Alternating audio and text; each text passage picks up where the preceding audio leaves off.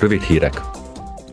Az Európai Parlament elnöke Roberta Metzola a hét elején Auschwitzba látogatott, ahol az Európai Zsidó Közösség támogatása érdekében végzett munkájáért az Európai Zsidó Szövetség kitüntetésben részesítette. Az elnök részt vett a holokauszt áldozatainak tiszteletére tartott megemlékezésen, és koszorút helyezett el az egykori koncentrációs tábor halálfala előtt.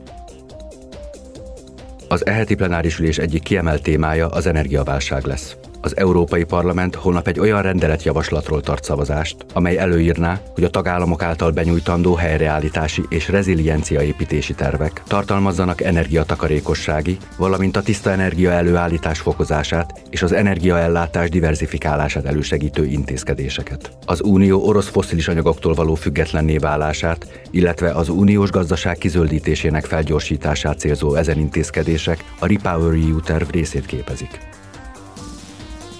A Pegasus és azzal egyenértékű kémszoftverek használatának kivizsgálásával foglalkozó vizsgálóbizottság tegnap egy sajtótájékoztató keretében ismertette első eredményeit. Az Európai Parlament idén április óta fennálló vizsgálóbizottsága a tevékenysége során tanulmányok megrendelése és szakértők meghallgatása mellett Izraelbe, Lengyelországba, Görögországba és Ciprusra szervezett tényfeltáró látogatásokat.